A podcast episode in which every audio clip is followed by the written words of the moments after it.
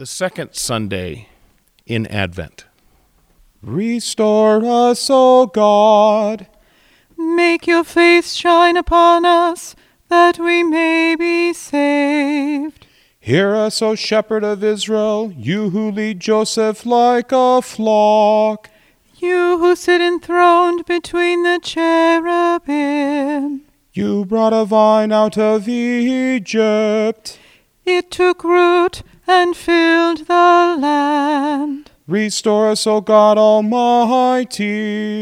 Make your face shine upon us, that we may be saved. Glory be to the Father, and to the Son, and to the Holy Spirit, as it was in the beginning, is now, and will be forever. Amen. Restore us, O God. Make your face shine upon us, that we may be saved. Stir up our hearts, O Lord, to make ready the way of your only begotten Son, that at his second coming we may worship him in purity, who lives and reigns with you and the Holy Spirit, one God, now and forever. Amen. A reading from Luke chapter 3, beginning at verse 1, regarding John the Baptist.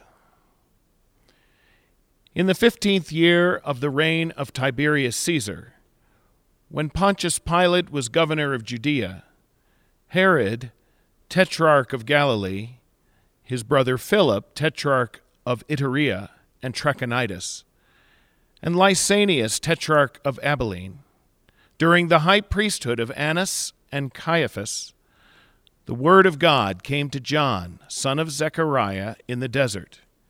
He went into all the country around the Jordan, preaching a baptism of repentance for the forgiveness of sins, as it written in the book of the words of Isaiah the prophet.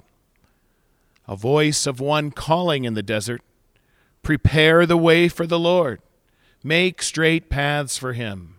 Every valley shall be filled in, every mountain and hill made low.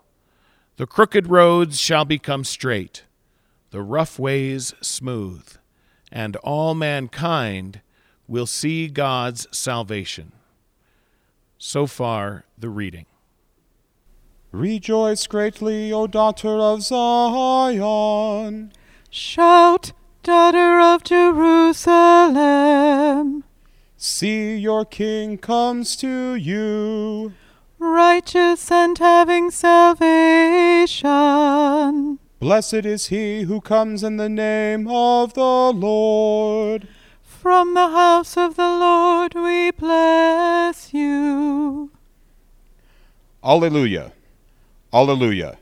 Prepare the way for the Lord. Make straight paths for him.